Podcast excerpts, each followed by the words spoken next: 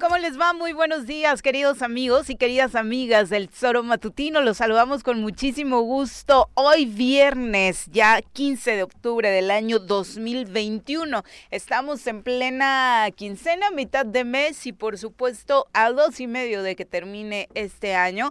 Eh, la verdad, un 2021 que como lo hemos comentado se ha ido muy, muy rápido, pero a estas alturas del partido, por supuesto, hay que ir recuperando lo importante y dentro de las cosas positivas está esta oportunidad que por supuesto muchos de ustedes todavía tienen hoy de vacunarse, si es que no lo habían hecho aquí en Morelos. Un abrazo a todos los que por ahí nos estén escuchando en las filas rumbo a cualquiera de los puntos en Cuernavaca, Jojutla o Cuautla, donde se está realizando esta inoculación para rezagados. Ya sea que nos estén escuchando a través de la 103.7 de su FM o a través de sus dispositivos móviles en el soromatutino.com, en radiodesafío.mx o incluso en las redes sociales. Ya saben que pueden eh, escucharnos mientras andan por ahí checando otras cosillas en el Face o en YouTube. Eh, un abrazo para todos los que nos están sintonizando por esta vía en el perfil oficial de este programa, donde además de escucharnos y vernos, puede comunicarse para generar una retroalimentación.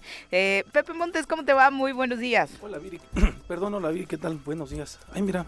el gallito, el, gallito, traicionero de las mañanas. Pues bien, bien, con todo gusto estar aquí con, con el auditorio. Un saludo a la gente de Guerrero, lo comentábamos antes de entrar al aire, la gente de Guerrero que nos eh, alcanza a escuchar por la 103.7 en la norte, la zona norte del estado, van están estrenando gobernadora. Hoy justo. Hoy justamente, a las primeras horas ya. Su primera gobernadora. Sí, la primera gobernadora. Ya estaba a las 12 del día, no, los primeros minutos del día de hoy estaba reuniéndose con el gobernador saliente, con Héctor Astudillo, y eh, pues bueno, se prevé que vaya a ser una fiesta el día de hoy allá en el estado de Guerrero. Sí, que obviamente existe una hermandad especial con nuestros eh, vecinos guerrerenses por la propia cercanía. Eh, muchos de esos municipios de la zona norte pues parecen más o tienen eh, incluso mayores coincidencias con algunos de los sí, municipios de Morelos, ¿no? Muchísima gente estudiando, sí, creo que a la mayoría nos tocó por ahí coincidir con compañeros que venían de esa entidad porque les quedaba como un poco mejor o porque también algunas de las carreras pues les eh, interesaban más por acá. Así que a todos los guerrerenses, pues, ¿qué les decimos, no? Desde Morelos para como nos está yendo, pues, buena suerte y no parar en la exigencia, ¿no? Sea de cualquier partido, sea del género que sea, la verdad es que la exigencia para nuestras autoridades debe ser constante y permanente para que nuestros estados avancen y ojalá sí este proyecto que lo conocemos perfectamente, sabemos cómo nació, ¿no? A partir del de, el padre, Salgado Macedonio que por un tema eh, legal eh, no puede llegar ahí, un tema grave, por supuesto, y es ella finalmente quien se queda con la gubernatura, con la candidatura y ahora gubernatura, y obviamente eh, me parece que el primer paso es marcar desde los primeros días de su mandato una clara distancia, ¿no? De de lo que pudiera, sobre todo lo que me parecería una falta de respeto, como se han venido enumerando algunos medios, es que sea el papá quien, quien opere, ¿no? Sí, y además, bueno, comentar, Viri, que no fue, no, no fue por la situación que se le denunció a Félix Salgado que le el tema la candidatura, de, sino fue el INE y fue por una situación de eh, eh, no, comprobar los, los, los, recursos que había estado realizando, o, pues sí, ejerciendo desde la precandidatura, y fue por ello que le retiran la candidatura a Félix Salgado se la dan a Evelyn, como bien lo comentas, ¿no? A través de una encuesta, no sé cómo ha sido realmente el método por el cual ella obtiene esta candidatura, pero sí, desde luego, eh, ojalá, ojalá tenga un sello propio la, la joven, porque además está joven, hay que decirlo así, ojalá tenga, sí, exactamente, ¿no? Ojalá tenga una diferencia con su padre, ¿no? Bueno, distancia al menos, él es senador actualmente, entonces eh, ojalá se le vengan buenas cosas para el estado de Guerrero que también mucho lo necesitan como nosotros. Sobre todo eso es importante, que la asesoría del papá por la relación natural, pues se va a dar, ¿no? eso va a ser inevitable.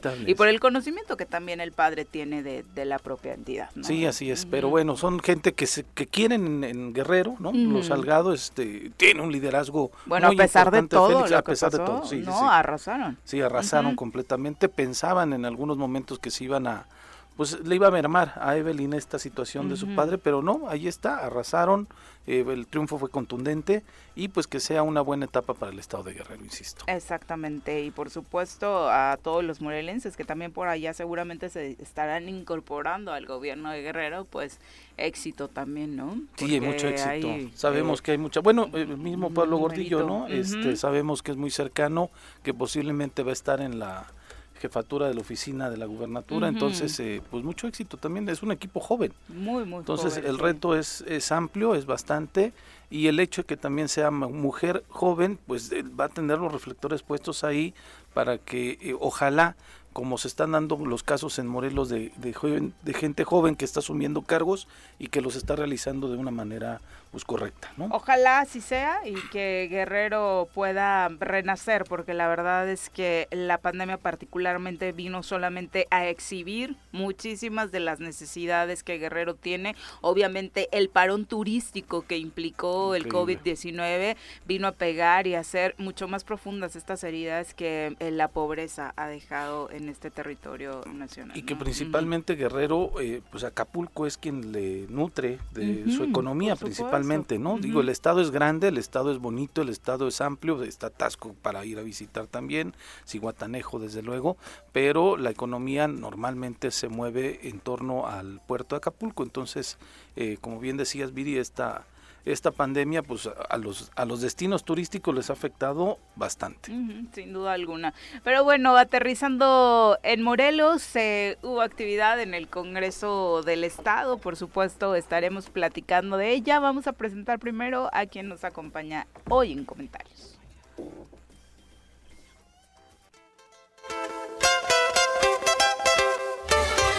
El poder naranja se hace presente en la cabina del choro matutino. Todos atentos. Llegó el momento de sacar la guitarrita y presentar a nuestra colaboradora de hoy, Mirel Martínez.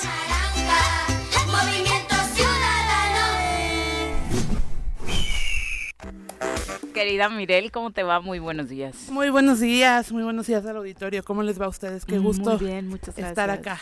Igualmente, nos encanta tenerte en cabina.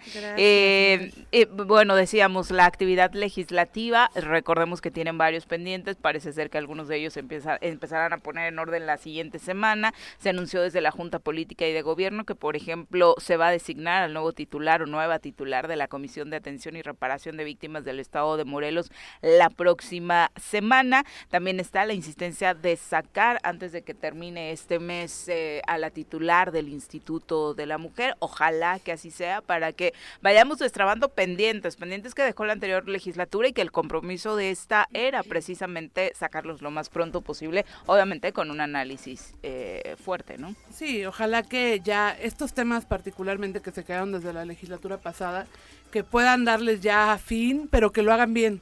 ¿No? Creo que lo que reclamábamos mucho de la pasada fue que eh, todo era express, todo Bomberazos. Estaba, ajá, bomberazo mal hecho, y creo que ahora tienen la oportunidad de hacerlo pues bien, que, que tienen la oportunidad de decidir correctamente a cada uno y cada una de estos titulares porque definitivamente urge que estas instituciones pues se pongan a trabajar. Sí, y, llama la atención, bueno, lo del Instituto de la Mujer porque decidieron no abrir otra este, convocatoria, decidieron no este, entrevistarse con ella, sino que a partir de la grabación que ya tenían de la comparecencia o entrevistas que tuvieron en aquella ocasión, a partir de ahí se iban a basar Eso a mí no me parece a mí tampoco me gusta. tan viable porque recordemos que una de las cosas que se reprochaba era justamente que tenían unos minutos nada más, me parece que 10 minutos para comparecer.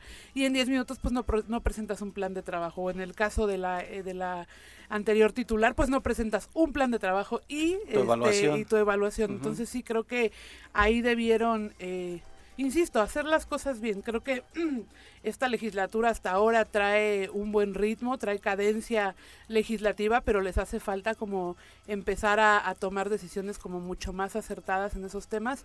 Y bueno, ojalá que el análisis minucioso de esos pocos minutos resulte en el caso del Instituto de las Mujeres particularmente, que necesita ya tener una titular, pues que resulte en algo bueno, ¿no? Y el otro es una terna que envía el gobernador, ¿no? exactamente. Es una terna que envía el gobernador y a partir de ahí, de esas tres personas, eh, podrán decidir los legisladores qué pasa. Pero además son temas sensibles. sí, porque además no sabemos qué pasa con la comisión de víctimas. De pronto el Instituto de la Mujer como que trae ese ritmo de actividades, ¿no? Eh, obviamente parte del equipo que tenía Flor eh, se queda, hubo por ahí algunas adhesiones, pero el grueso del trabajo se ve, hay convocatorias, hay o sea, no se ha parado el trabajo del instituto. De la comisión de víctimas no, sabemos absolutamente nada. a partir de que la titular se fue, ¿no? Prácticamente, digo, con todo respeto a Leonardo Silva, que está ahí como eh, encargado de despacho, que es un abogado que conocemos de hace mucho, eh, no sé precisamente si de entrada creo que no era como su expertise ese, obviamente lo pusieron porque era la persona que podía atenderles ese asunto, en tanto supongo que pensaban se resolvía rápido el tema de la designación, pero ¿qué ha pasado? Nos fuimos en 2020 con una eh, un reclamo muy fuerte por parte de las víctimas porque no les entregaban recursos, porque les estaban dando vueltas desde la Comisión de Hacienda. ¿Qué ha pasado con eso? No, y además, o sea, bueno, yo creo que siempre un encargado de despacho, una encargada de despacho no va a hacer el trabajo eh, o no se va a aventar a, generar trabajo porque no sabe cuánto tiempo va a estar, ¿no? En este caso que ha sido el sube y baja de ya lo van a designar, no lo van a designar.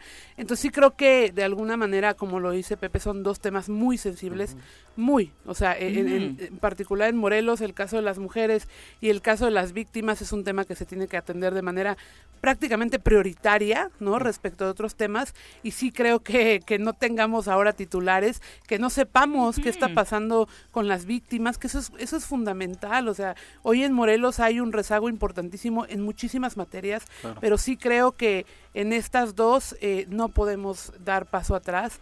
Eh, hay un avance significativo de unos años para acá en, materia de víctimas y no podemos hoy eh, seguir esperando a que suceda algo, ¿no? De entrada la propia creación de la las familias, claro, fue un impulso de las propias víctimas. Así es, pero aún así, qué mal que hoy estén esperando eh, atentas, atentos a algo que tiene meses que no sucede y que sus casos siguen ahí y que ellos siguen, pues es una manera de, violencia estructural, ¿no? Lo que sucede, porque están ahí esperando todavía a que se les haga justicia y pues no hay trabajo de las autoridades para que suceda pronto, ¿no? Porque si antes había pretextos, hoy no me quiero imaginar cómo les dan la vuelta diciendo, ahora que llegue el nuevo, la nueva titular, ¿no? Arreglamos esto, por sí, porque antes lo que paraban era el apoyo económico desde Hacienda, no desde la comisión, ¿no? sino desde ese fideicomiso Pero la comisión justo se encarga, ¿no? De, dar celeridad a estos proyectos. Así es, así es, pero bueno, ojalá.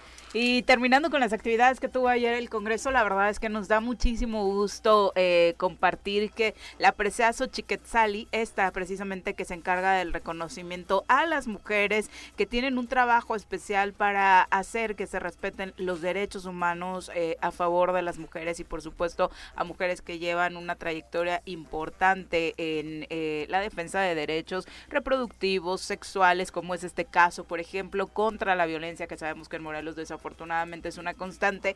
Eh, más adelante platicaremos con la titular de la comisión, pero eh, eh, Tania Valentina, pero ayer se anunció y decía que nos da muchísimo gusto porque fue para una querida amiga nuestra y además eh, en sus momentos esporádicamente también colaboradora de este programa, Ana Karina Chumacero, a quien de manera muy particular pues le profesamos un cariño particular y que bueno, particularmente estos días estaba atravesando un momento muy complicado por la muerte de su mami, entonces la verdad es que es una presea además de merecida, pues por supuesto que muy emotiva, ¿no? Un regalo por ah, ahí, ¿no? que le tenían preparado. Pero la verdad es que reconocer que reconocer el activismo, ¿no? Eh, creo que de pronto este tipo de preseas, este tipo de reconocimientos se politizan demasiado, ¿no? Y se llevan a otro lado que es completamente diferente del fin principal y creo que esta vez, bueno, eh, nos queda claro que se cumplió el cometido de la presea, que es eh, celebrar a las mujeres que con su trabajo han impulsado el, adelanto de otras mujeres, han abierto camino en temas tan importantes, en este caso como los derechos sexuales y reproductivos, y creo que sí vale la pena reconocer, obviamente a Ana Karina Chumacero, pero también reconocer que se hagan este tipo de...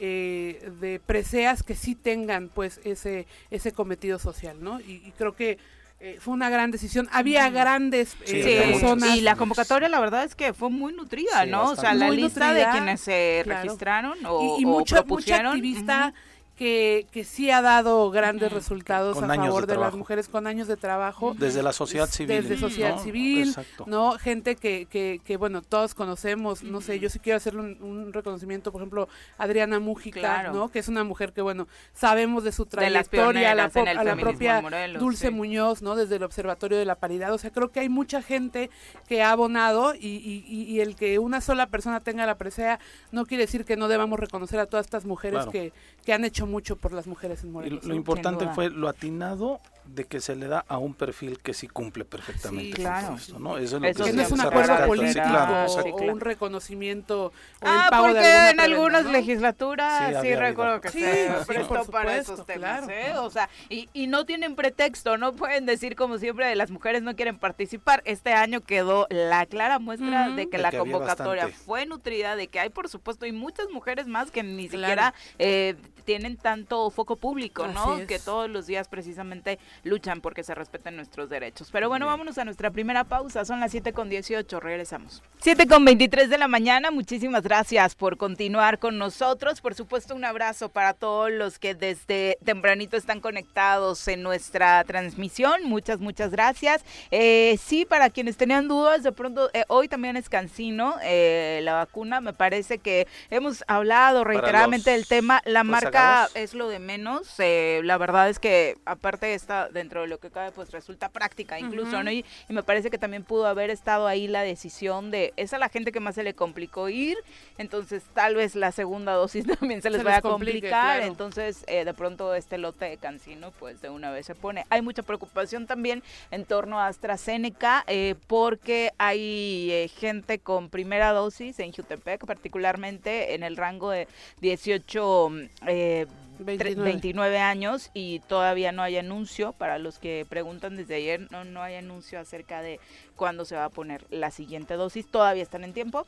Eh, Sí, pero nos últimamente nos han tenido en un hilo, ¿no? O sea, pues, por ejemplo, yo en mi caso sí. este estábamos rayando la, meta AstraZeneca, sí. Pero sí eh, tuvimos que esperar en Cuernavaca particularmente hasta el límite de, del tiempo y sí creo que que deberían por lo menos de avisar, oigan, sí los vamos a vacunar como debe de ser porque pues sí, sí, una, uno se preocupa, ¿no? Y andas buscando en los municipios, pero pues también dices, hay gente que se tiene que vacunar allá y bueno, afortunadamente llegó un par de días antes de que terminara, pero sí, sí es importante que nos avisen bien. Se terminó el primer día, me parece, y tuvieron que anunciar una nueva este, fecha de vacunación la semana después, ¿no? Pero afortunadamente se han cumplido, pero sí, las de Astra han estado así en el límite. Sí, al borde, sí, en el cuellito casi. Sí, prácticamente es la que más se ha tardado y dentro entrada fue como de las últimas en llegar y me parece que hoy por hoy la mayor parte de los morelenses seguramente tiene AstraZeneca. Somos sobrevivientes de la AstraZeneca. ¿Tan mal te fue? no, sí, a mí, a mí la primera dosis sí me dio muy feo, de hecho me dio dos días y el segundo me dio hasta urticaria, entonces.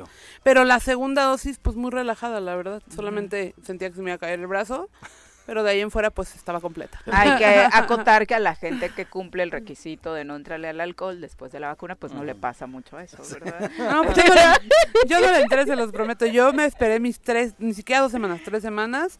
Y en la segunda dosis igual, pues no, hasta el momento no he bebido. Si gustan hacer una invitación. No, hombre, ¿qué te pasa?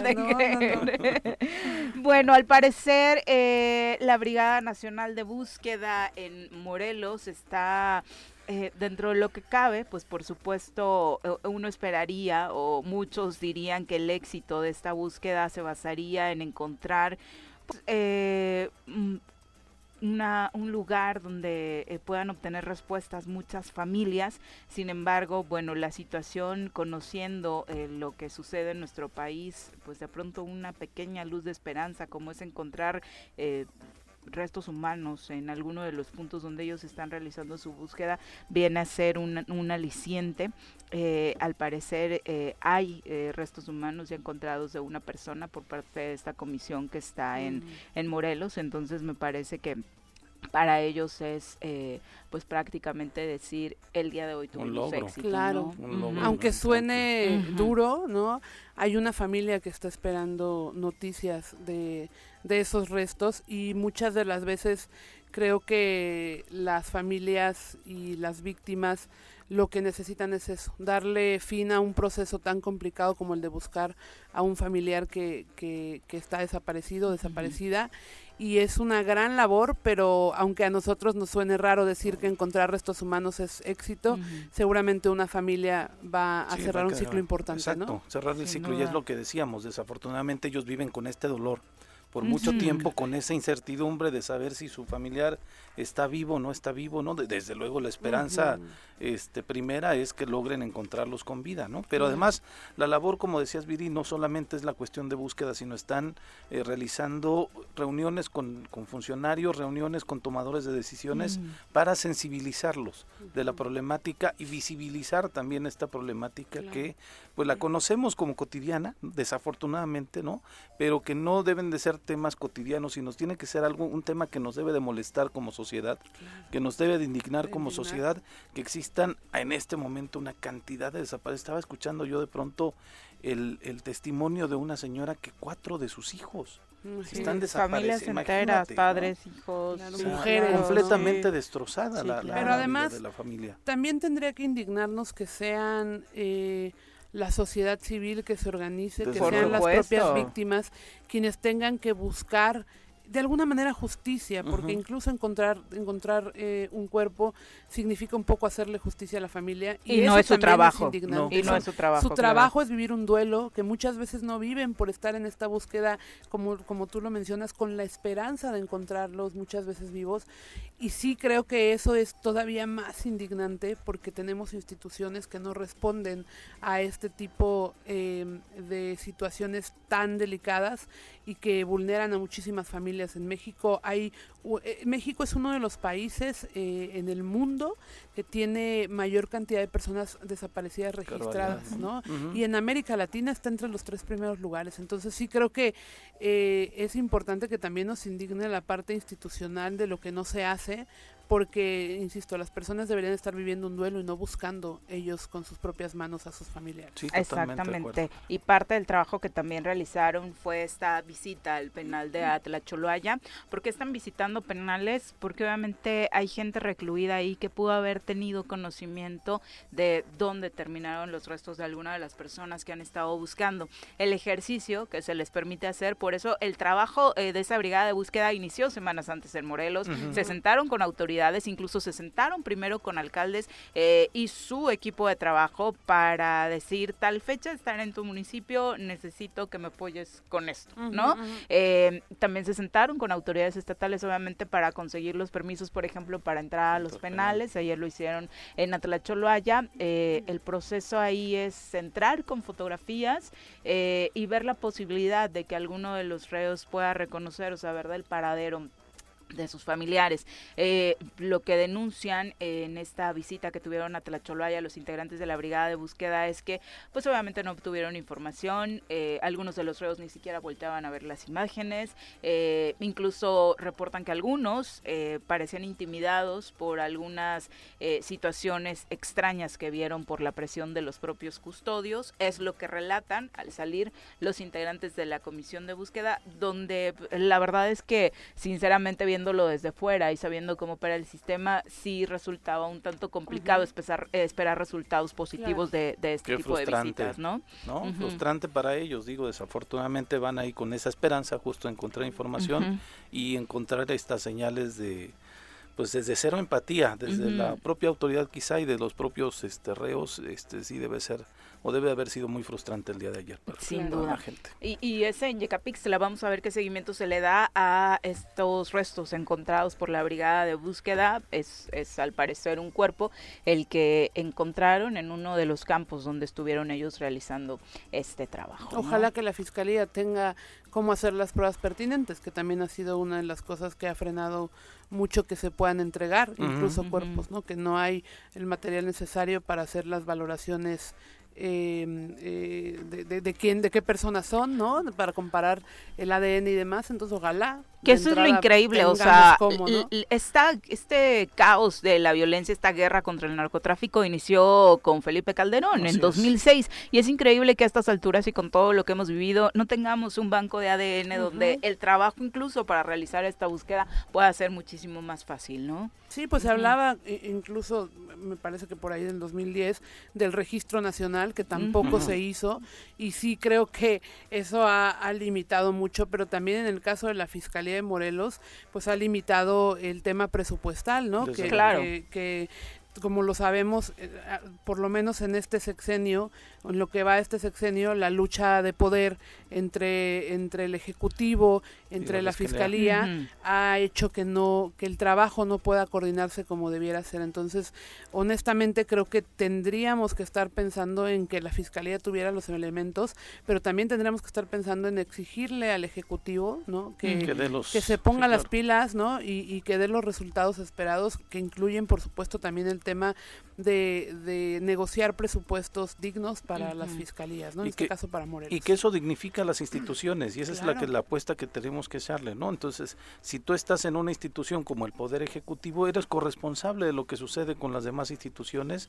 y tienes que fortalecerlas para tener un Estado, pues realmente con toda la con toda la legalidad y con toda la, eh, solvencia social también. Y entender que te conviene a ti, porque al final es tu gobierno y, y muchas veces las personas no estamos 100% enteradas de la separación de los poderes y, y, lo tomamos como parte del gobierno y creo que si haces un buen trabajo con lo que te corresponde y coordinas bien con la fiscalía, los resultados se notan. Creo que eso es lo que le falta a Morelos. Sin duda. Son las 7.33, vamos a pausa, volvemos. Gracias por continuar con nosotros. Un abrazo mm, a todos los que están conectados, enviándonos mensajitos. Don Daniel Sánchez muy enojado, dice todos los gobiernos son iguales, a ninguno le interesa el bienestar del pueblo, solo les importan sus propios intereses. Hemos visto a todos ocupar cargos públicos y volverse una carga pública, voltársela al pueblo mm. cuando llegan a sus cargos es innegable que debemos aceptar este tipo de enojos ciudadanos, por supuesto, con los múltiples ejemplos de ese tipo que hemos vivido, ¿no? Sin duda. Saludos, eh, por supuesto, don Daniel. Y siendo las 7.38, vamos a saludar con muchísimo gusto a través de la línea telefónica a la diputada Tania Valentina, a quien recibimos con muchísimo gusto en este espacio. Como siempre, diputada, ¿cómo te va? Muy buenos días. ¿Qué tal? ¿Cómo están? Muy buenos días a todos los que están viendo por redes sociales y están escuchando. Muy buenos días. Buenos días. Buenos días. Diputada, eh, preguntarte sobre este anuncio que se hizo el día de ayer acerca de la entrega de la presea Suchiquetzali. Ya dieron a conocer a la ganadora. Cuéntanos un poquito cómo se dio el proceso. Comentábamos antes eh, en, en los eh, bloques anteriores acerca de que fue una muy buena convocatoria, que nos alegró mucho ver a muchas mujeres participando. Sí, la verdad, bueno, antes que todo saludo, disculpen, no saludé a los que están ahorita en cabina, quiero saludar a Viri, a, Viri, a ti Viri, Arias, a mi querido amigo Pepe Montes, Gracias, a Miguel que está ahí, saludos a todos, buenos días. Y bueno, muy contenta y agradecerles este espacio que permiten que comuniquemos como Comisión de Igualdad de Género del Congreso del Estado. Precisamente esta Preciazo Chicochali 2021 eh, pues es una presea que se creó este decreto desde hace ya tiempo, más o menos eh, 2004, y quiero comentarles que es la primera vez que se inscriben tantas participantes a la presea. Se inscribieron 18 mujeres muy valiosas, muy talentosas, siempre se inscribían tres, máximo cuatro, llegó a ser máximo cinco, ahora 18 compañeras, 18 listas de, de postulaciones, se presentaron de mujeres muy valiosas, que fue muy difícil, quiero decirles, la decisión. Esta entrega de del domingo 17 de octubre es a las 10 horas en el Congreso del Estado. Está invitado el, público en general, pueden asistir, es el, eh, a las 10 de la mañana. Premiación será una medalla de plata más, eh, un, eh, se va a dar una medalla de plata, un releve precioso, una, un incentivo económico de 30 mil 74 pesos, eh, se otorga a las personas que se distinguen por su trabajo a favor del derecho de las mujeres o equidad de género. Esa es como se fue muy difícil tomar una decisión porque había mujeres de una lucha incansable de toda una vida a favor de las mujeres, al derecho a la participación política o que han estado en la defensa de la violencia. que se detenga la violencia política de género. Y bueno, al final, eh, por eh, mayoría de, de, votos, eh, pues quedó la compañera Karina Chumacero Guevara. Quiero comentar que en esta decisión también tuvimos testigos de honor, me dio mucho gusto que estuvieran presentes. Estuvo la psicóloga Claudia eh, como como bueno ahorita está como responsable del Instituto de la Mujer en el Estado de Morelos. También estuvo presente el doctor Juan de Dios, rector del Colegio Morelos. Y bueno, pues ahí estuvimos analizando cada currículum, el currículum vitae, estuvimos analizando su trayectoria de cada una y al final fue Karina Chumacero Guevara, es la primera entrevista que doy, así que para que todos estén enterados quién recibirá la presidencia Chiquetzali 2021. Qué bien. Comentábamos, diputada, hace ratito que eh, generalmente este tipo de premios, este tipo de preseas tienden a politizarse y en este caso, bueno, quienes conocemos a Ana Karina Chumacero sabemos de su trabajo, pero sí creo que valdría la pena eh, que, el público supiera cuáles son los parámetros, ¿no? Que, que se que se toman para poder designar esta presea a una persona, es decir, qué trabajo se considera o qué, qué tipo de trabajo se considera para entregar este premio. Claro, ah, eh, así es.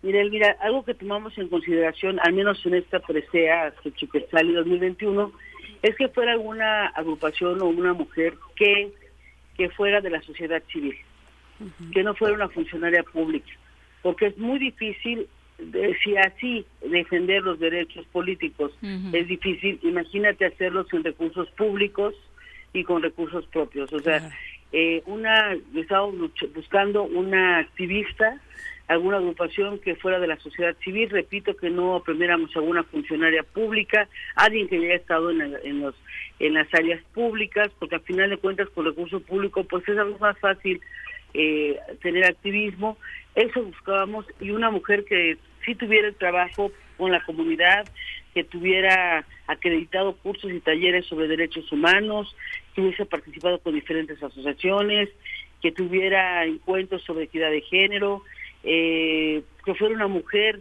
feminista, promotora de la salud sexual, reproductiva, defensora de los derechos digitales, que fueran, porque además de ahorita está el tema digital, ¿eh? hubo dos, tres mujeres que, que se inscribieron que están ya con el tema digital muy avanzado, y bueno, lo más importante que... Y Ana también tiene trabajo en ese, en ese sentido. En ese tema, sí, y algo muy importante que buscamos es que sí estuvieran en la defensa y acceso de los derechos humanos para pues el desarrollo integral de las niñas y de las mujeres. Eso es bien importante y que, repito, sea de la sociedad civil, que fueran mujeres o asociaciones que de verdad estuvieran eh, emanadas de la sociedad civil, que no estuvieran enlazadas con ningún partido político ni actores políticos, que sean almas libres luchando por las mujeres y las niñas en el estado de Morelos. Pues la decisión que tomaron parece que fue la ideal, se aplaude muchísimo porque eh, pues se conoce la trayectoria de pues quien va a recibir la presea y nos deja una esperanza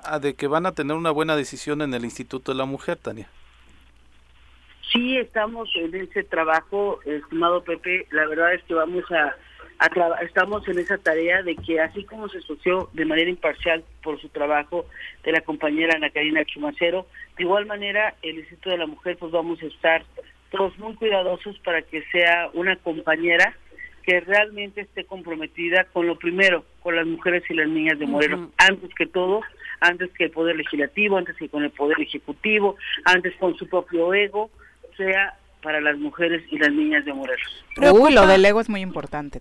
Sí, sí, sí, sí, Juega un papel importante, pero... Algún día, ¿eh? Sí, claro. Pero sí, sí preocupa, eh, en el caso también lo comentamos hace rato del Instituto de las Mujeres, que además de todo lo que, lo que has dicho que compartimos plenamente, eh, sea alguien que tenga la capacidad de manejar una institución como el Instituto de las Mujeres en un estado como Morelos en el que el instituto necesita dar un vuelco hacia trabajos mucho más profundos para la erradicación particularmente de las violencias.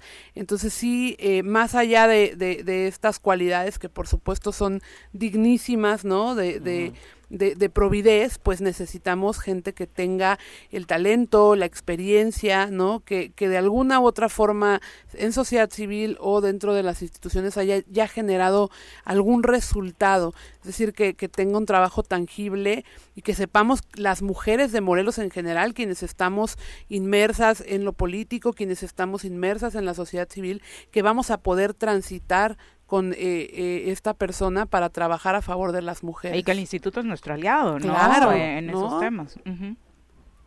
Así es, bueno, vamos a, primero creo que tiene que ser una persona, perdón.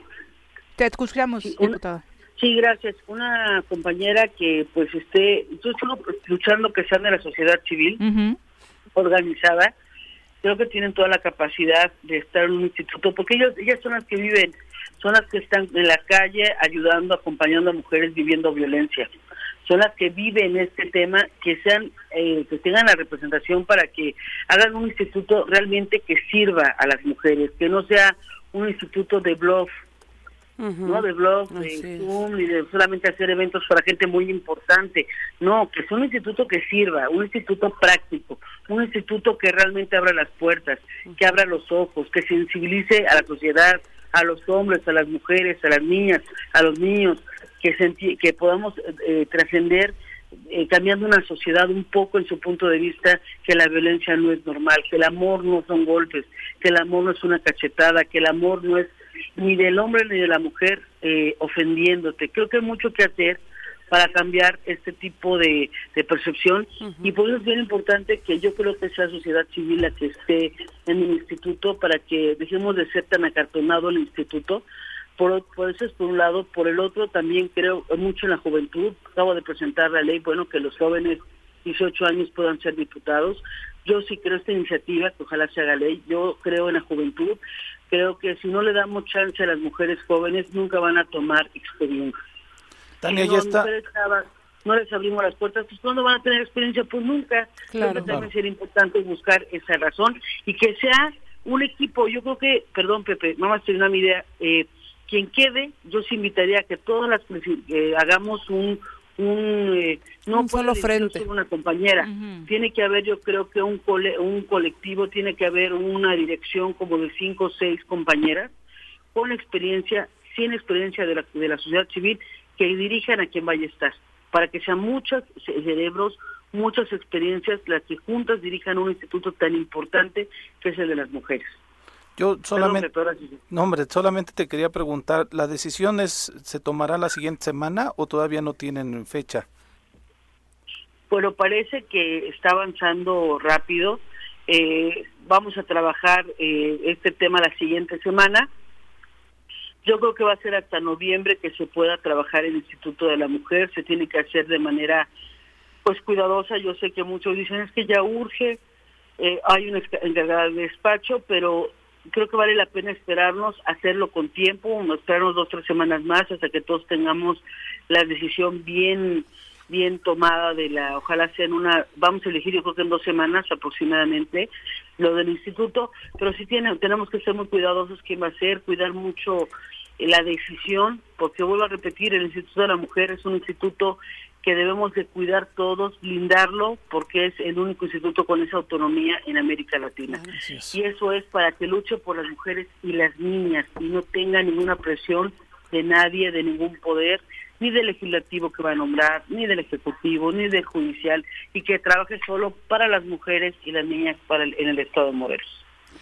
Tania, eh, finalmente estuviste escuchando atentamente esta comparecencia del vicealmirante Guarneros a una semana de que se realizó y tras el análisis incluso de que se está haciendo para una nueva comparecencia quizá, eh, ¿qué le puedes compartir al público acerca eh, del trabajo que tendrá el Congreso para que no pasen desapercibidas omisiones o, o temas graves como los que eh, tanto diputados como el propio vicealmirante denunciaron en esa comparecencia. Sí, fíjate que tuvimos una reunión de la Comisión de Seguridad Pública y, Prevención Ciudadana del Congreso del Estado de Morelos, precisamente esta semana.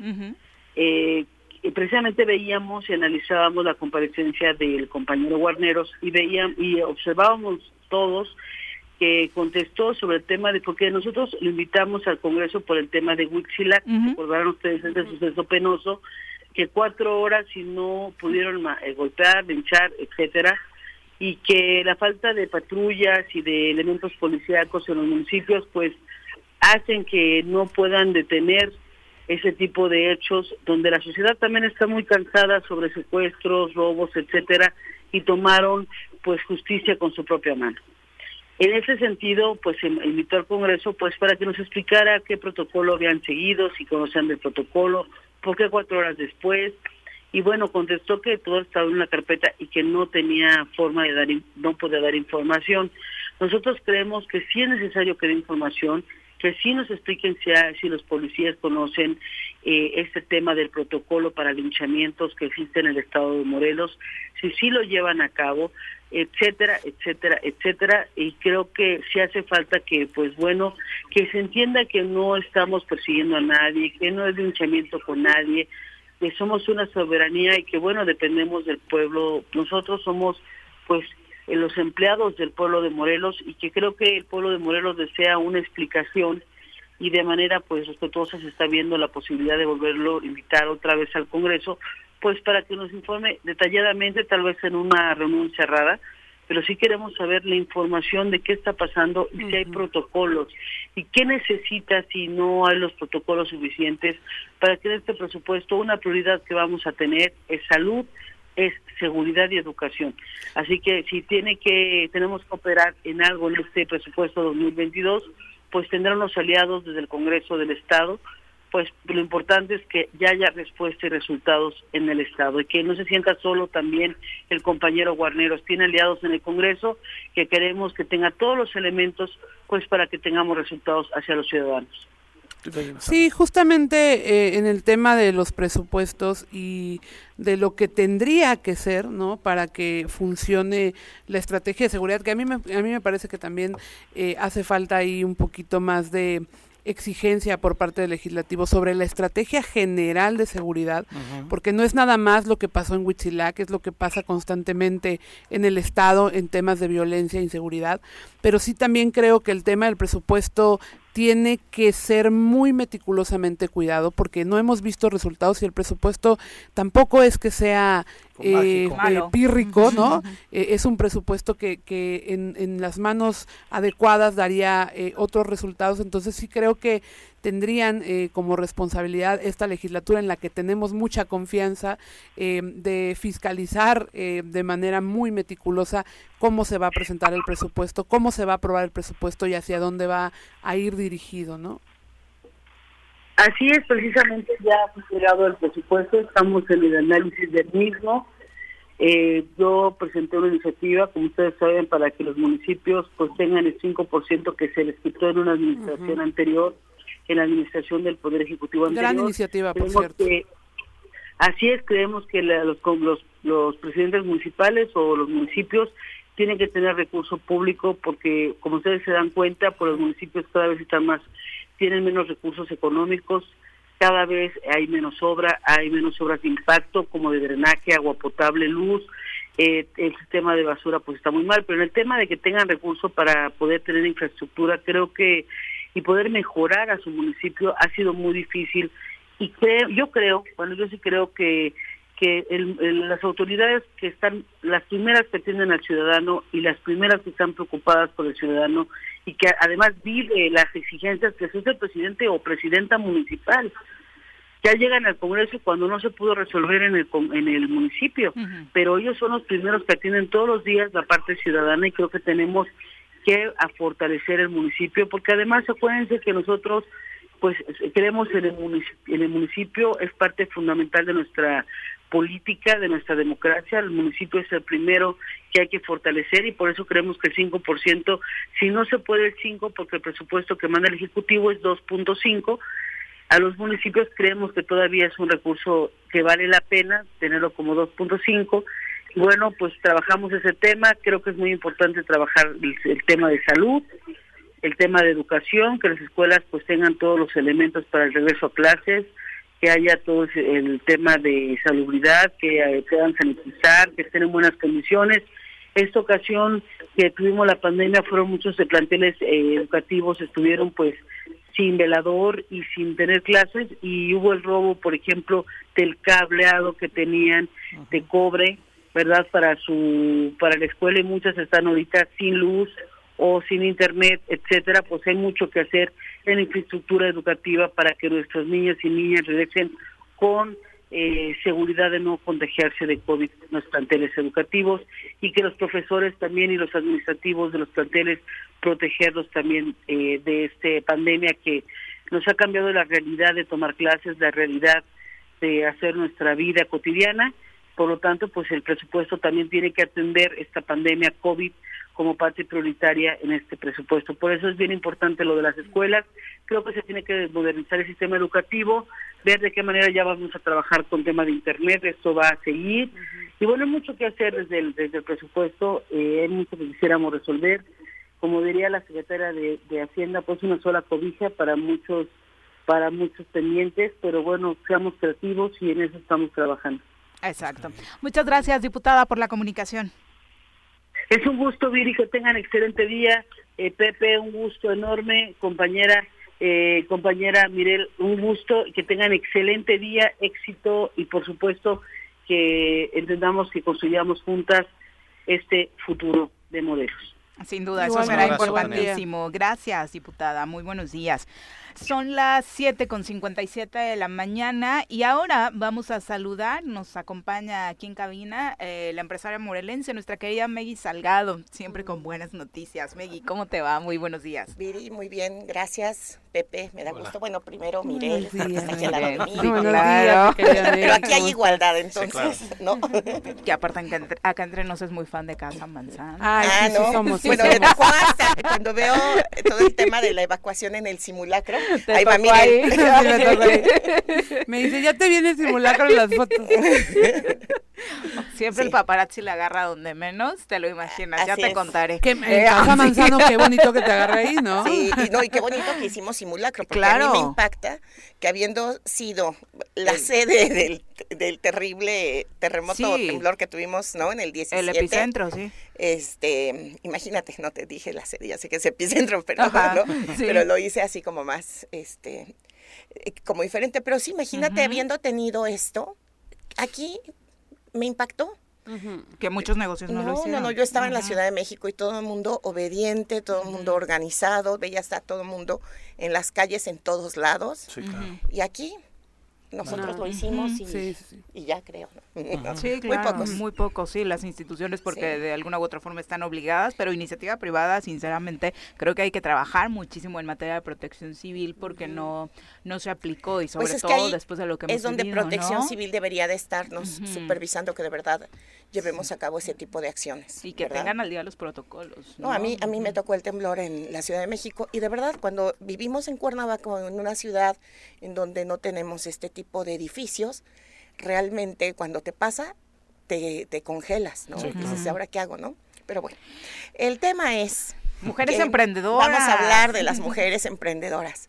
Y yo oigo, o sea, todo lo que yo oigo, yo lo relaciono con esto. Será porque yo me estoy siempre muy involucrada, muy entusiasmada con este tema, pero yo oigo de violencia y en automático yo pienso en la autonomía económica de las mujeres. claro. Yo oigo de lo que está haciendo de abusos eh, de lo que somos víctimas los y las ciudadanas, y yo digo, ¿dónde estamos las mujeres? Ahí viene la autonomía económica. La autonomía económica nos da a las mujeres herramientas y nos da seguridad y nos da la posibilidad de transformar nuestro entorno, no solamente nuestra vida, nuestra familia, sino tener un impacto en, en el entorno.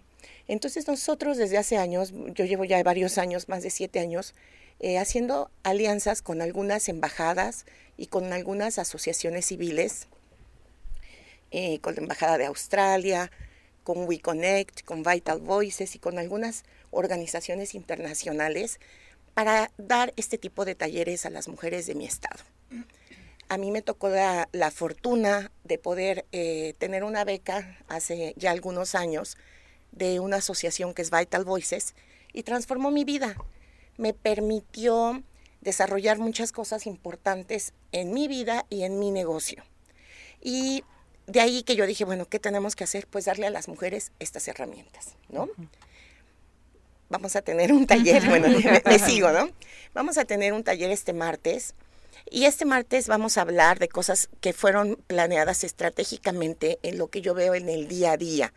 Porque a veces hay cosas o hay em, como, como cursos o diplomados o cosas que no te llevan a analizar lo que, lo que enfrentamos, ¿no? O sea, cuando, cuando ya estás en, metida en un problema, ¿cómo sales, no? Entonces, los, eh, los temas que vamos a tratar son tú como cabeza de tu empresa. Si tú no tienes un rumbo, si no sabes hacia dónde vas tú, pues menos vas a saber hacia dónde va tu empresa, ¿no? Entonces es muy importante que las mujeres también nos la creamos, que las mujeres tengamos esta capacidad, que las mujeres estemos organizadas, que estemos capacitadas, preparadas, todo. Y de ahí eh, vamos a hablar del business plan o plan de negocios, cómo va a desarrollarse tu negocio a corto, mediano y largo plazo. Después vamos a hablar de finanzas, porque es muy común que también las mujeres eh, de repente en situaciones complicadas, cuando vemos ya estamos haciendo un revoltijo, ¿no? O estamos pasando ahorita en temas de pandemia, pues vivimos situaciones muy complicadas, muy, muy, muy complicadas. Entonces, ¿cómo podemos buscar herramientas y estrategias para superar este, este momento? Y también las ventas, porque puede ser em, tener el mejor producto, el mejor servicio, ser la mejor, este, eh, linda, dorada y lo que quieras, pero pues si no lo puedes vender, ahí se quedó. Claro. Entonces, pues... Sí, por eso corrimos a nuestro vendedor estrella, el señor Arrece, porque mira, el programa ya no capitalizaba. Ay, Dios mío. ya, ya no rendía. Pero eh, es importante decirle al público de esta experiencia que tú tienes. Eres una eh, de las empresarias más reconocidas en el estado, eh, Meggy, y esto que hablabas es como una cadena de yo lo aprendí, a mí me ha ido bien, quiero replicarlo y que de alguna u otra forma, esta fórmula que a mí me, me funcionó, que creo que es lo que se hace mucho en esta red eh, de mujeres empresarias eh, puedan aprenderlo otras para seguir ese camino. Hablabas de esta asociación de Vital Voices, que alguna vez, bueno, ya has traído algunos otros talleres de, ellos, tuve la oportunidad de asistir a uno, pues también es de una mujer exitosa, ¿no? Eh, Hillary Clinton, que igual y tiene un ramo más conocido en la política, pero también desarrolla estas herramientas para que las mujeres se empoderen, ¿no? Como ese el tema que se dice ahora. Y en este caso, este taller, de pronto todos los gobiernos hablan de sí, las mujeres emprendedoras, sí, la base de la economía, pero no hay capacitación realmente para todas aquellas que tienen buenos productos, como dices, hay mujeres que igual y tienen un superproducto, le está yendo súper bien en ventas y les podría ir mejor si hacen su plan de negocios, como dicen, y de pronto ni siquiera tienes idea que debes hacer un plan de negocios, ¿no? Así es, fíjate, eh, casi el 70% de, las de los negocios eh, pues desaparecen en los primeros cinco años. O sea, es muchísimo, muchísimo. Entonces imagínate que la gente se emociona, se entusiasma, un esfuerzo, todo, todo, y de repente, pues, ¿qué pasó? Pues, ¿qué pasó? Que te desconectaste de lo que tenías que hacer. Y em, una de las cosas que tenemos que hacer las mujeres es capacitarnos, prepararnos, escuchar, compartir experiencias. Y también todo esto eh, lo estamos organizando siempre con, yo lo, lo que hago es que tengo amigas hermosas, lindas y divinas y conozco gente que yo conozco sus casos de éxito y platico con ellos y digo, ayúdame en esto, porque yo no quiero que me dé un taller de ventas a alguien que leyó cómo vender 10 libros, pero que nunca ha podido vender nada, ¿no? O sea, quiero que lo dé mi amiga que yo sé que se las ingenia, ¿no? Y que fue al Marriott a venderles este señalización y acabó vendiéndoles camisas de colores para sus gerentes, ¿me entiendes? Aunque no vendiera eso.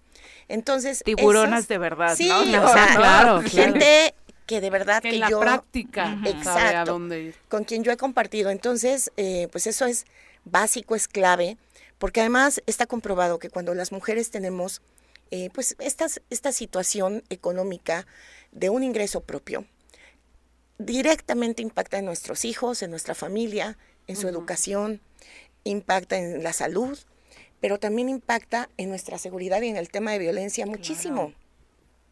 Porque cuántas eh, mujeres no son víctimas de este chantaje. Por la dependencia económica. Por la dependencia económica, de este maltrato por la dependencia económica, de tanta violencia y violencia, porque no, no te doy para esto, no te doy para lo otro, este, y, sufriendo, o golpeadas o maltratadas, claro, claro, y tienen que estar ahí. Entonces, lo que necesitamos es eh, pues darles estas herramientas para que sean reales. No nada más hablarte de basta de violencia, no nada más hablar de que se empodere la mujer. ¿Cómo carambas nos vamos a empoderar si salimos a la calle con 10 pesos, por favor.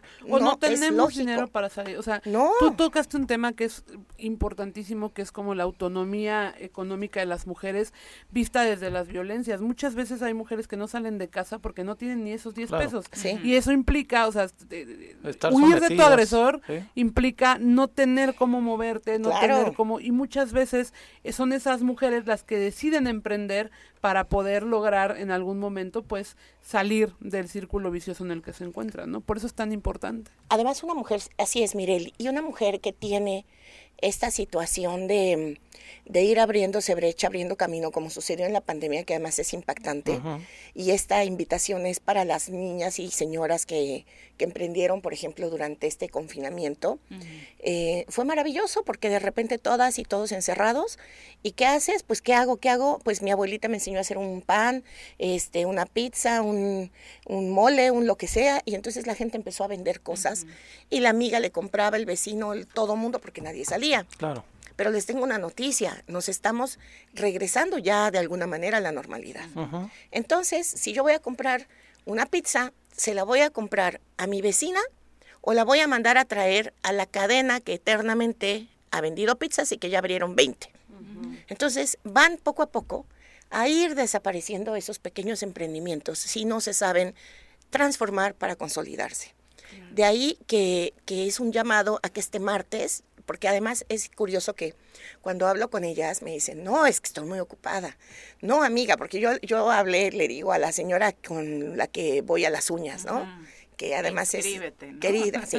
No, mi Meggy, si vieras cuánto trabajo, no, pues sí, ya sé que tienes cuánto trabajo, pero si tú no evolucionas, comadre, pues ya ni yo voy a venir aquí, o sea, evoluciona. Todas y todos tenemos que, que mejorar, ¿no? Pero esta es una oportunidad de sentarte una mañana, tú con tu conciencia y un espacio para trabajar en ese negocio que, en el que estás, en el proyecto que tengas, y em, solamente así vas a saber hacia dónde vas. Porque todos los días corremos, corremos, corremos, y, para dónde vamos. Meki, este, ah, perdón, sí iba a preguntar, ¿no? Este esfuerzo lo estás haciendo desde un esfuerzo propio, ya estás cobijándote con otras mujeres más en una agrupación, este, digo, por si alguien quiere eh, participar contigo de, de, la manera tan entusiasta como lo estás haciendo. O los mal pensados que nunca faltan de te lo está patrocinando un partido. Ah, claro. Ay, Dios mío, a mí que me busquen, mira, eso... No, no va a faltar. No, no va a faltar, este, eternamente he patrocinado desde niña mis cosas yo sola. Y no obligo ni presiono a nadie, a hacerlo. Cada quien tiene sus creencias. En mi caso, yo tengo constatado que en la vida mientras más das, más recibes. Esa es una cosa. Y por otro lado, eh, esto no tiene nada que ver con ningún partido político. Eh, somos un grupo de mujeres en mi ciudad, sí, pero cada una hace en qué consiste esto que hacemos en mi ciudad eh, tengo unas amigas corredoras, van a correr, las apoyamos. Tenemos amigas abogadas, van a hacer esto, las apoyamos. Vamos a sacar unas iniciativas de ley donde están esto, lo apoyamos. Sin embargo, eso existe esa libertad eh, dentro de lo que hacemos y somos un equipo de apoyar cada quien a lo que quiere hacer y a desarrollar cosas buenas para nuestra comunidad. Y en este caso, pues es una iniciativa que yo he tenido desde hace años. Eh, jamás en la vida hemos recibido un peso de nadie para esto. Yo no he recibido un peso de nadie.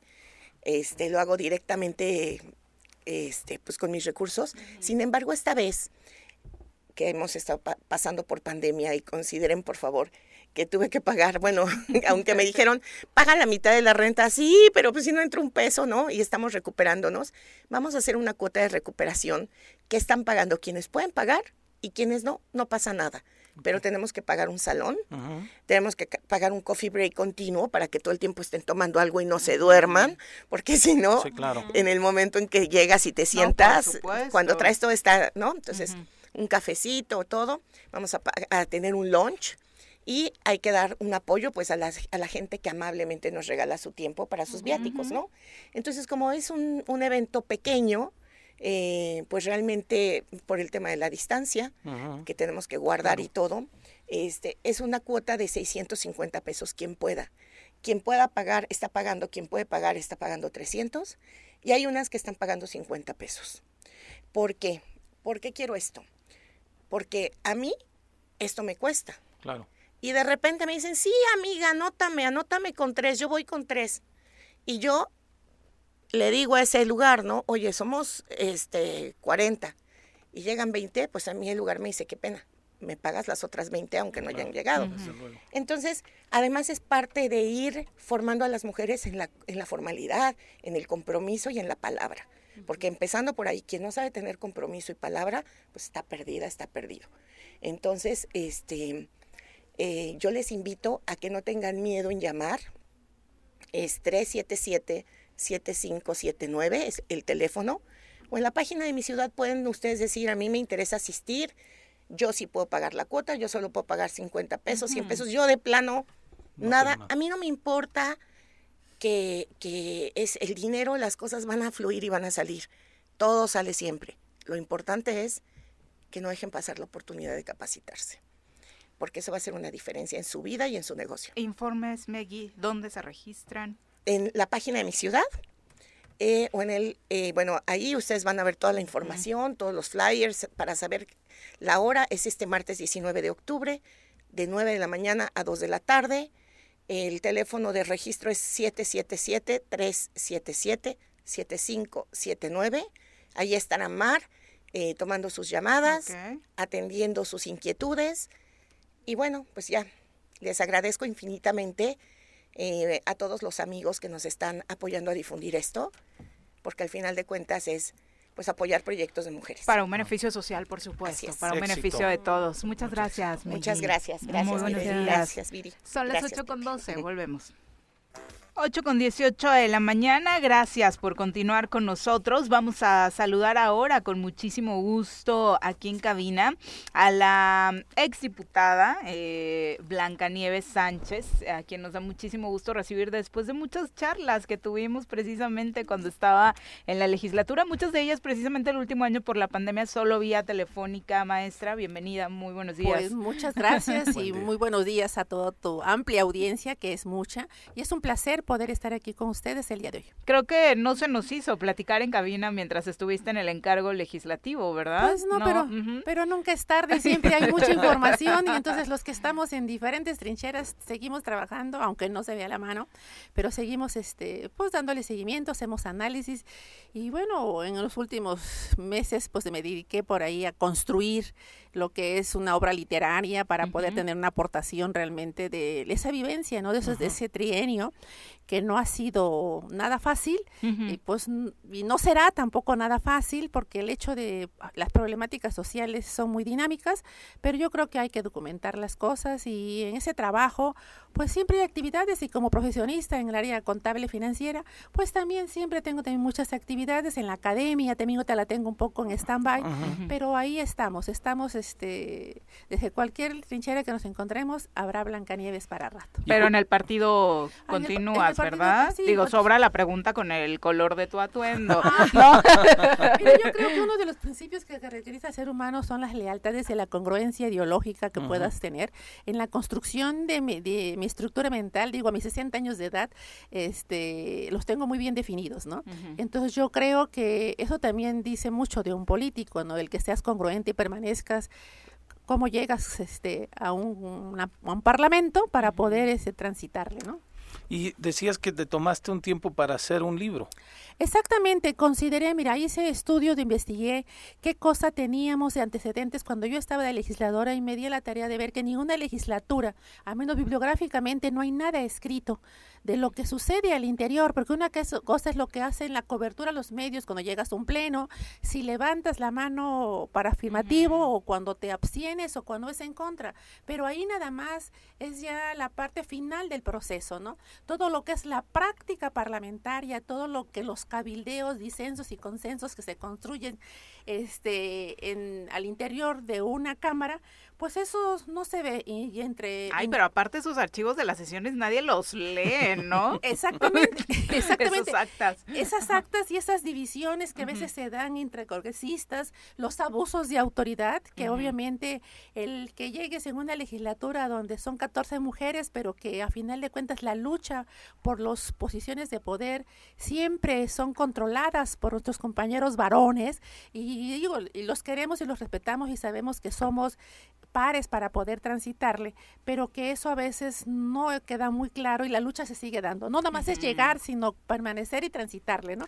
Y en este devenir, pues hasta una acción de inconstitucionalidad este, se tuvo que, tuvimos que hacer y que realmente ese es el legado también que dejamos para las nuevas generaciones. El vivir en el marco de la institucionalidad sí se puede, cuesta trabajo, pero cuando vives en conciencia tienes que generarla, ¿no? Porque nada se da de manera gratuita.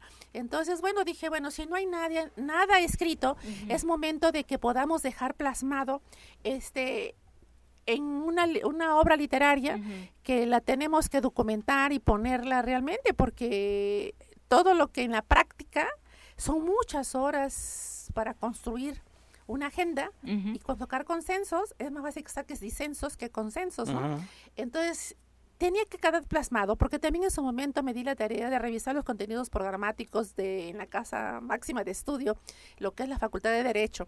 Y desafortunadamente es muy poco lo que llevan los, generaciones en la formación de derecho parlamentario, porque es muy específico esta parte. Entonces dije, bueno, vamos a hacer una recopilación de esta experiencia, plasmarla, dejarla escrita. Está hecha en siete capítulos que ahí se quedan plasmados todas las cosas que la sociedad no sabe porque los medios no las documentan, no la dicen, pero que suceden al interior de una cámara.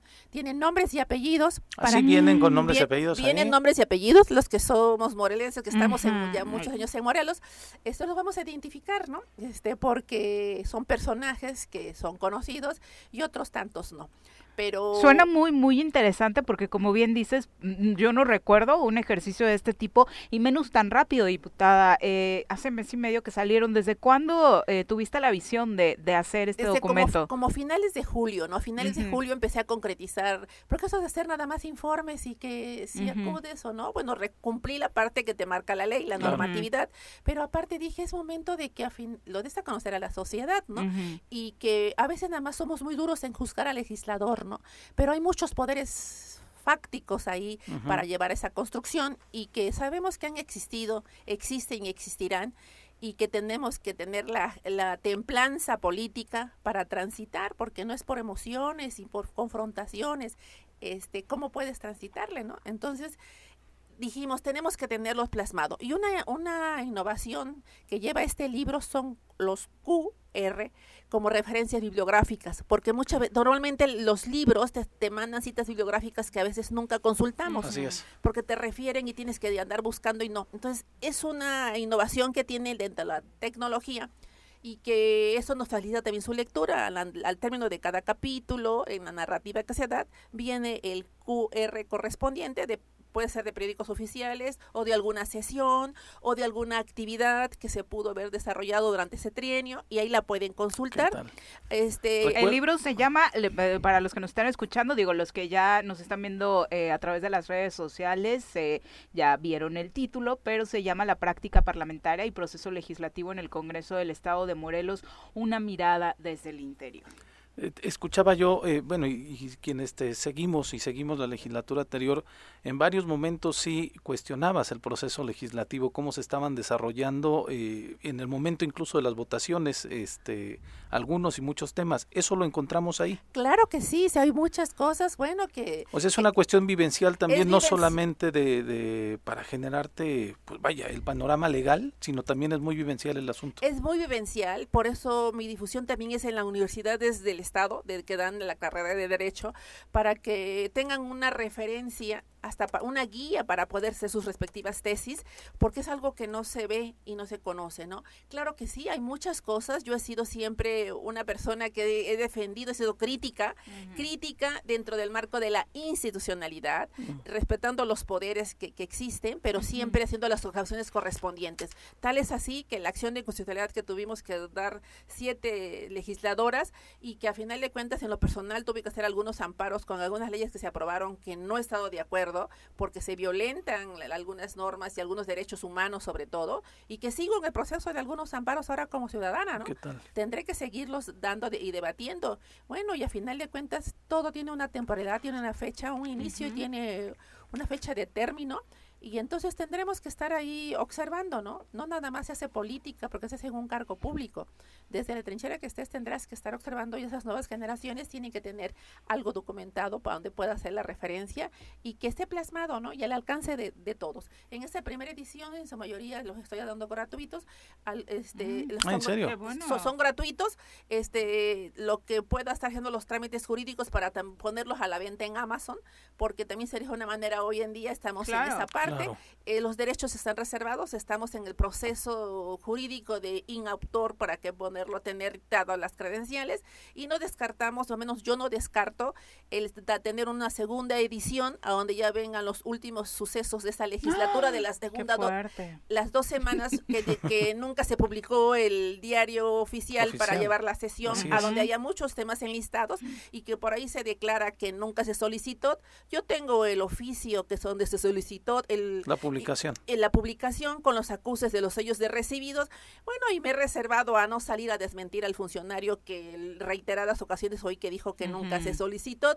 Bueno, a las pruebas nos remetimos, ahí están las documentales, y eso nos da materia para poder ir haciendo un, otros tres capítulos para poder tener diez, en este fueron siete, pero hay muchas cosas que se van desarrollando y podemos irlas documentando, ¿no? Tocaste un tema muy importante. Esta legislatura la recibió la ciudadanía con muchas expectativas particularmente porque era la legislatura de la paridad realmente no lo fue, diputada. Pues claro que no, porque todavía tenemos muchas compañeras mujeres que traen la construcción de ser la princesita, ¿no? O la niña así como que todos, digo, eso se construye desde en el núcleo de la familia, en esa cédula que, es la que va a dar al futuro y al mediano plazo a esas mujeres que puedan tener la convicción de vida para defender una manera crítica y cuando las cosas están mal decirlos, pero si en tu construcción trae que otros tienen que hacerlo por ti y que lejos de te, te mantienes en un área de confort, ¿no?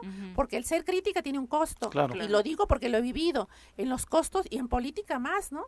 Porque el que tiene el poder en ese momento nunca le gusta que les digas que las cosas están mal pero no puede ser palero de algo cuando, porque no soy una congruencia, a menos en mi forma de ser y de construcción que he traído durante mi trayectoria profesional y de vida, ¿no? Entonces, ese es el gran problema, ¿no?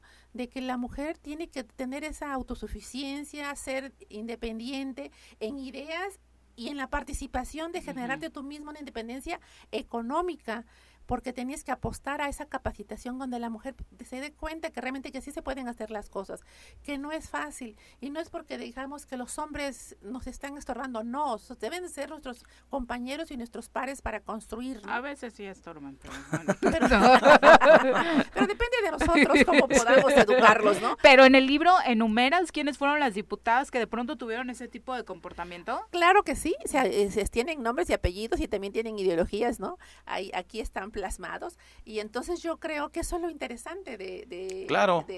Ay, no, es que lo tenemos que leer y tienes que, venir la siguiente semana para, ya platicar del chismecito.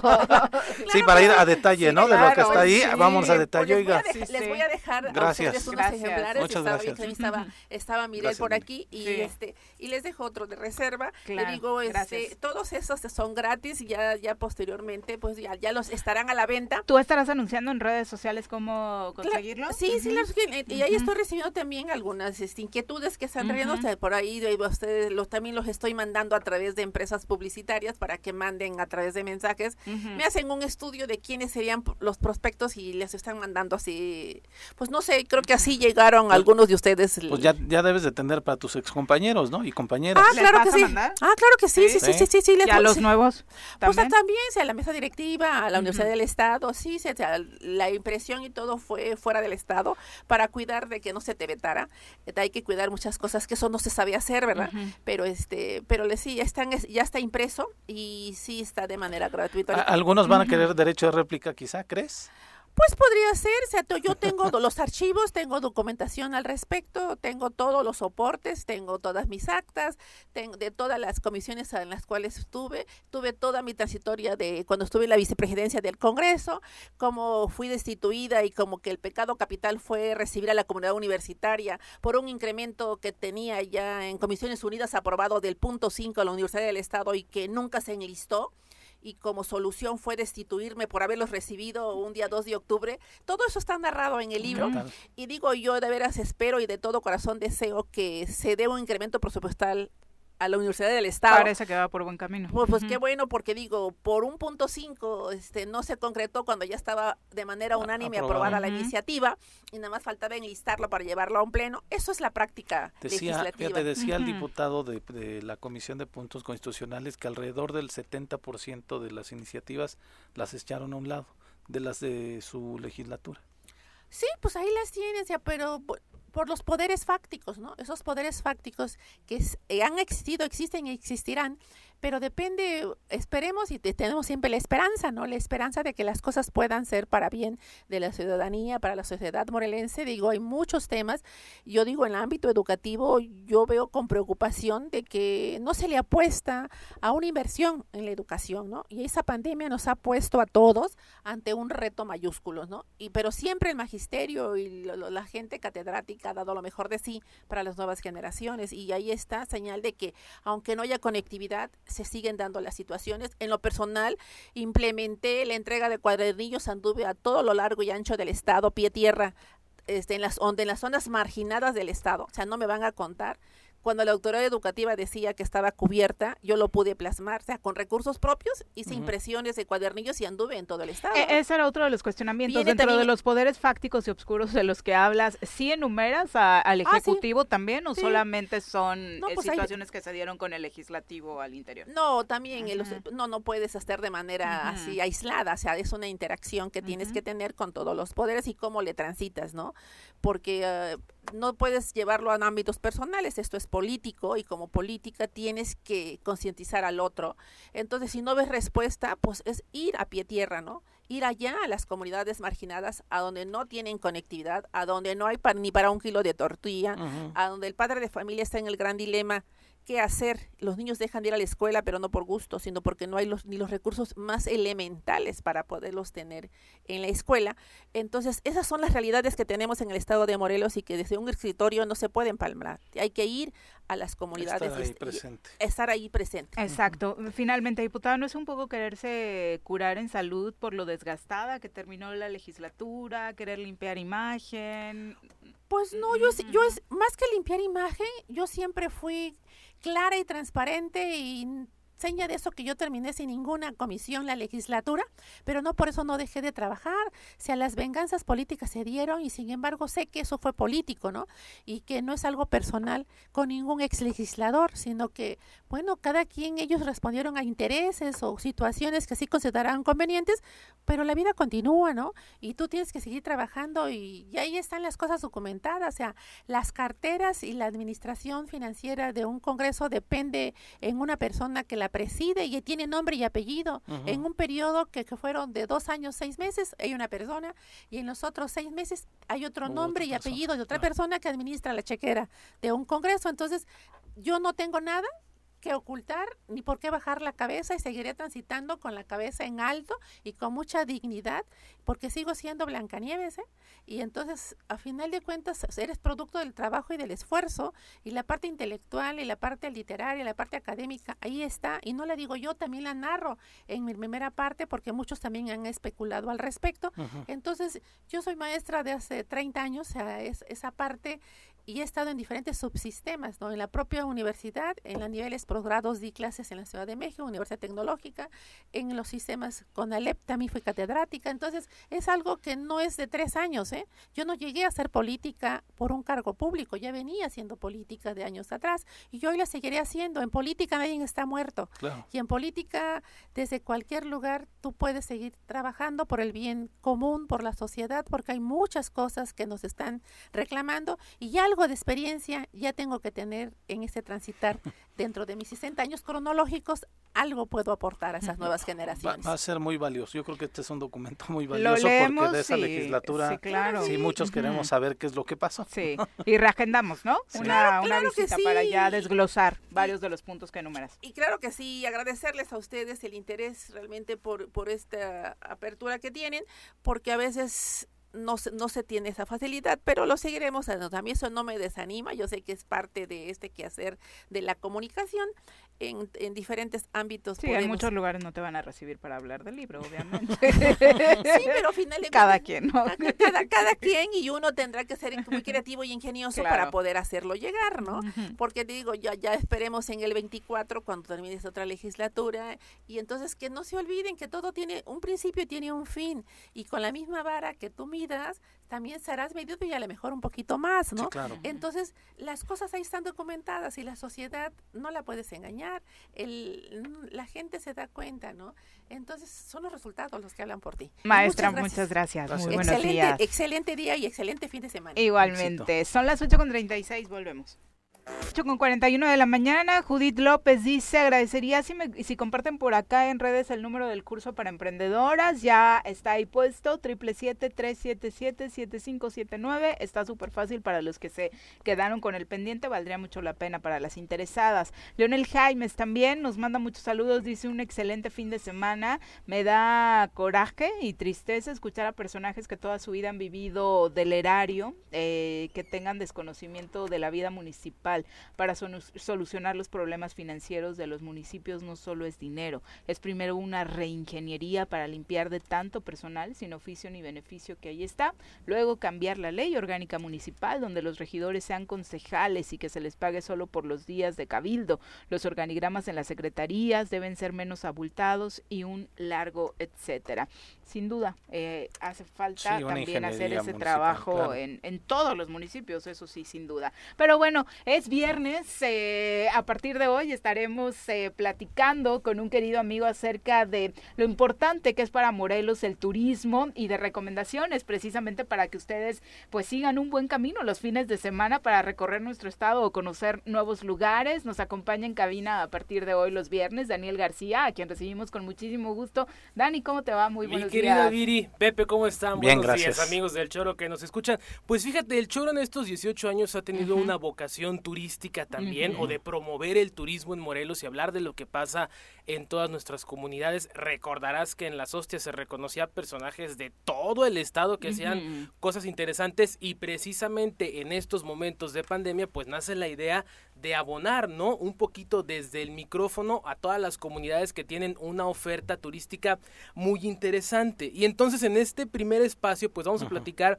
de qué se va a tratar. Lúcete, ¿eh? porque estoy segura que el señor Zabaleta, si escucha esto, va a decir, ¿por qué, Pero es que, ¿sabes qué? Mi Jesús, mi Jesús lo que hace es un tema más de archivo, un contexto de historia. No, no, yo lo sé, pero también es un gran experto. Claro, y le entra el Morelos, para el, culinario, para el tenedor, porque se la pasa comiendo todo el día, mi Jesús. Pero mira, es muy importante, hay gente que cree que Morelos es nada más Cuernavaca, Tepoztlán y Tequesquite. De hecho, le dicen cuerna. Oye, ¿no? Los de México, ¿no? Tengo una casa, ¿dónde? En Cuernavaca, más o menos, ¿dónde? En Cocoyoc. No, ¿cómo crees, no? O sea... Voy a una boda, ¿en dónde? En Cuerna. Y resulta que es en Sochi, ¿no? Entonces, desde ahí, pues, estamos mal, ¿no? Debemos de buscar la manera de ampliar el espectro de afuera hacia adentro porque son 36 municipios, son 36 ofertas y son 36 realidades completamente distintas. De pronto cuando pasa, vas uno a Zapata, ¿no? Por ejemplo, y dices tú, ¿qué hay en Zapata? ¿no? Exactamente. Y, ¿qué hay en Temisco? ¿no? Entonces no, tienes de pronto, a, pesar de que vivimos aquí, la convicción o la conciencia de lo rico que puede ser ir a un municipio y pasártela a todo dar en algunos lugares este que tampoco se necesita gran este gran dinero para pasártela bien, ¿no? Exacto, Sí, hay lugares que de verdad te impactan los precios, ¿no? O sea, realmente muy muy buenos. Ahora, es muy preocupante que teniendo el eslogan Morelos anfitrión del mundo no haya una sola campaña, una sola en ya casi ¿Cuánto lleva la administración? Tres. Tres. Tres años de turismo. Sí, no. No hay. ¿Qué es lo que ha permitido que un estado tan chiquito, sin apoyo del gobierno estatal, sobreviva? Pues el trabajo de la gente. El trabajo de la gente que le apuesta a los servicios, que le apuesta a publicitarse, que a través de las redes sociales trata de dar a conocer eh, la oferta que tiene y también del poco apoyo que en cada eh, localidad los alcaldes han dado.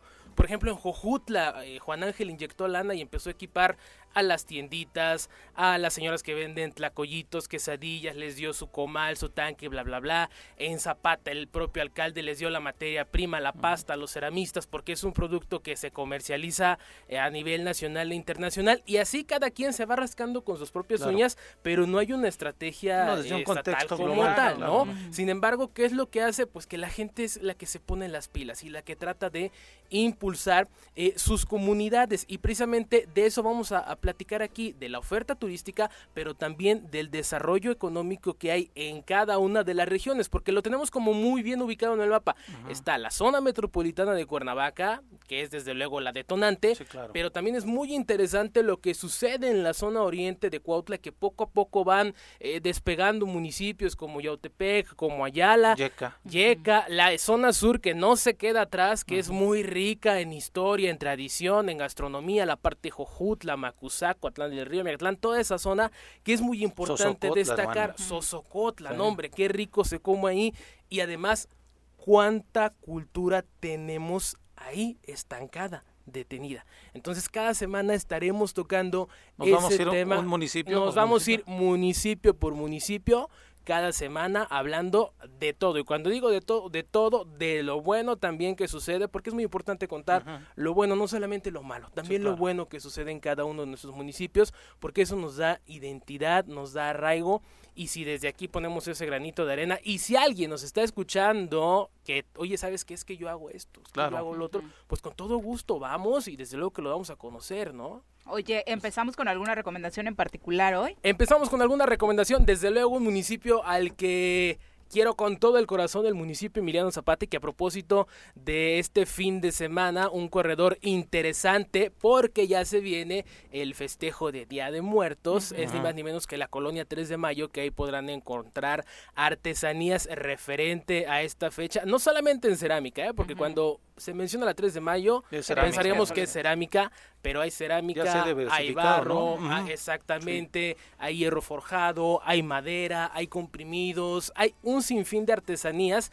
Y algo muy interesante, están terminando la Catrina más grande de Morelos. Ay, eso te iba a decir, a mí me impactó mucho, ¿qué será antes de la pandemia? Eh, pasar precisamente por la 3 de mayo y, encontrarme la enorme Catrina. De verdad es un trabajo impresionante, ¿no? ¿Eso quiénes hacen? ¿Los Una vez se llevaron el niño Ah, señor del niño Dios del nacimiento. Nomás lo dejaron ir a misa a bendecir cuando lo dejaron. Pues después lo regresaron, ¿no? Sí, fíjate lo que son las cosas.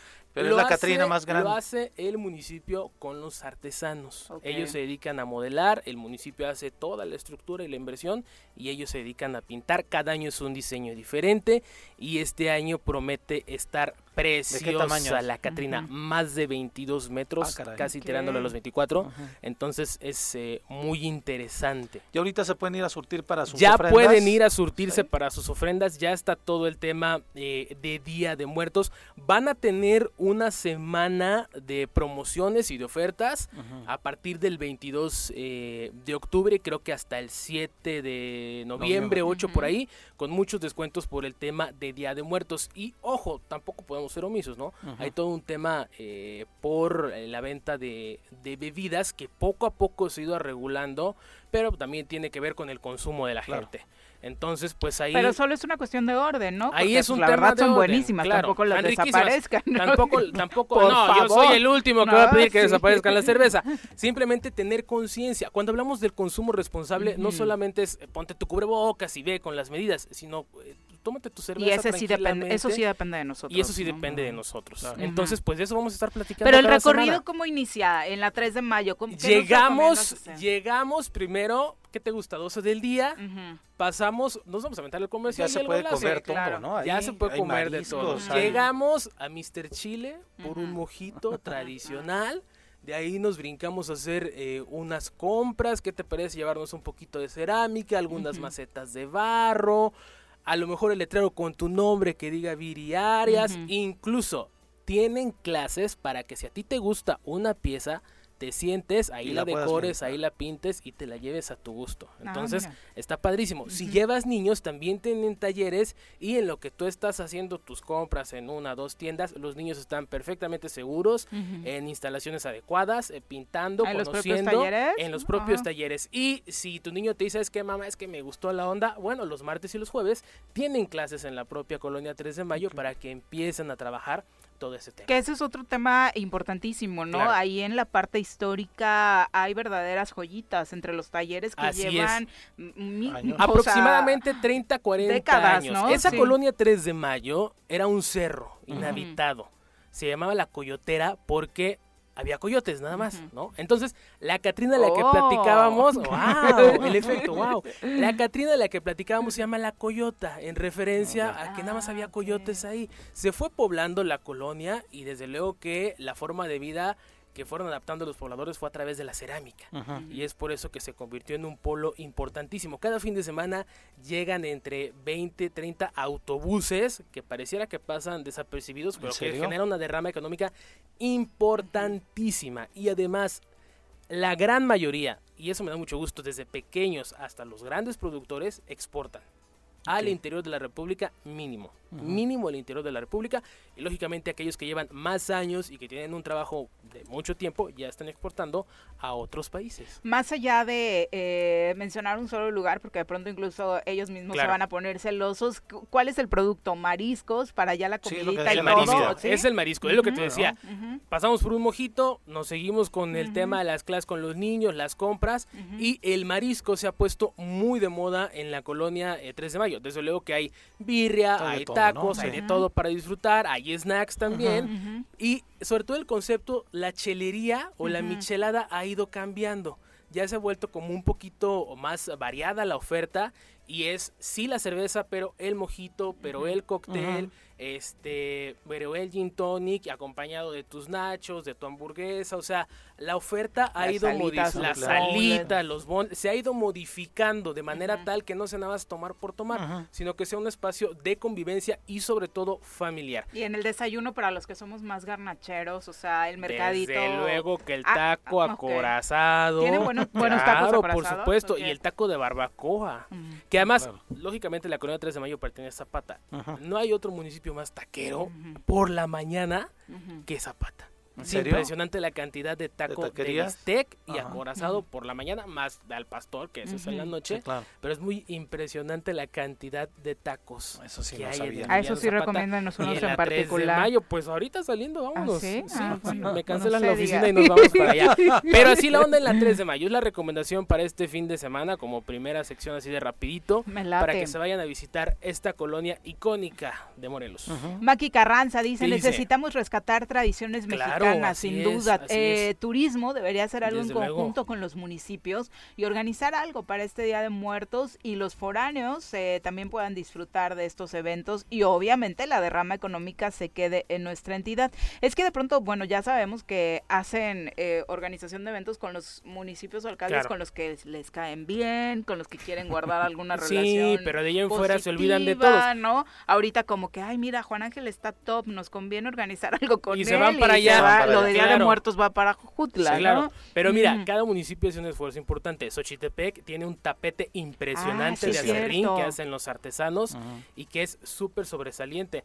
Ahora, tocante a lo que decía eh, Maki. sobre el tema de Día de Muertos, pues es la oportunidad perfecta para salir y visitar cada uno de nuestros municipios lógicamente que como dice todo el mundo estamos regresando ya a la nueva, a la normalidad por así decirlo, no hay que soltar el cubrebocas, pero hay que apostarle, hay que apostarle a esta próxima. La, próxima semana si quieres platicamos ya de una agenda para Día de Muertos, ¿no? para el tema de Día de Muertos, porque no nada más es Ocotepec, hay muchísimas tradiciones. No, y Ocotepec aparte no va a abrir sus puertas. Eh, por ejemplo, en Guatetelco empezó la celebración del Día de Muertos desde el 29 de Claro, los eh, novenarios y todo eso arrancan desde mucho tiempo Entonces hay mucho, mucho, mucho de platicar y mucho que comer. Dani, muchas gracias. no, hombre, pues que te mande recomendaciones el público también, Sí, desde luego. Y la siguiente, semana, la siguiente semana nos vamos por orden alfabético. Les prometo a Macusar. Sí, porque lo de hoy estuvo como, siento que un poco tendencioso el arranque. Muy, muy tendencioso arrancar con Emiliano Zapata. Eso lo platicamos ahorita. Son las 8.55, ya nos vamos. Que tengan extraordinario fin de semana, Pepe. muchas gracias. Que tengan eh, extraordinario fin, les decía. Y el próximo lunes en punto de las 7 los esperamos por acá en el Tesoro Matutino.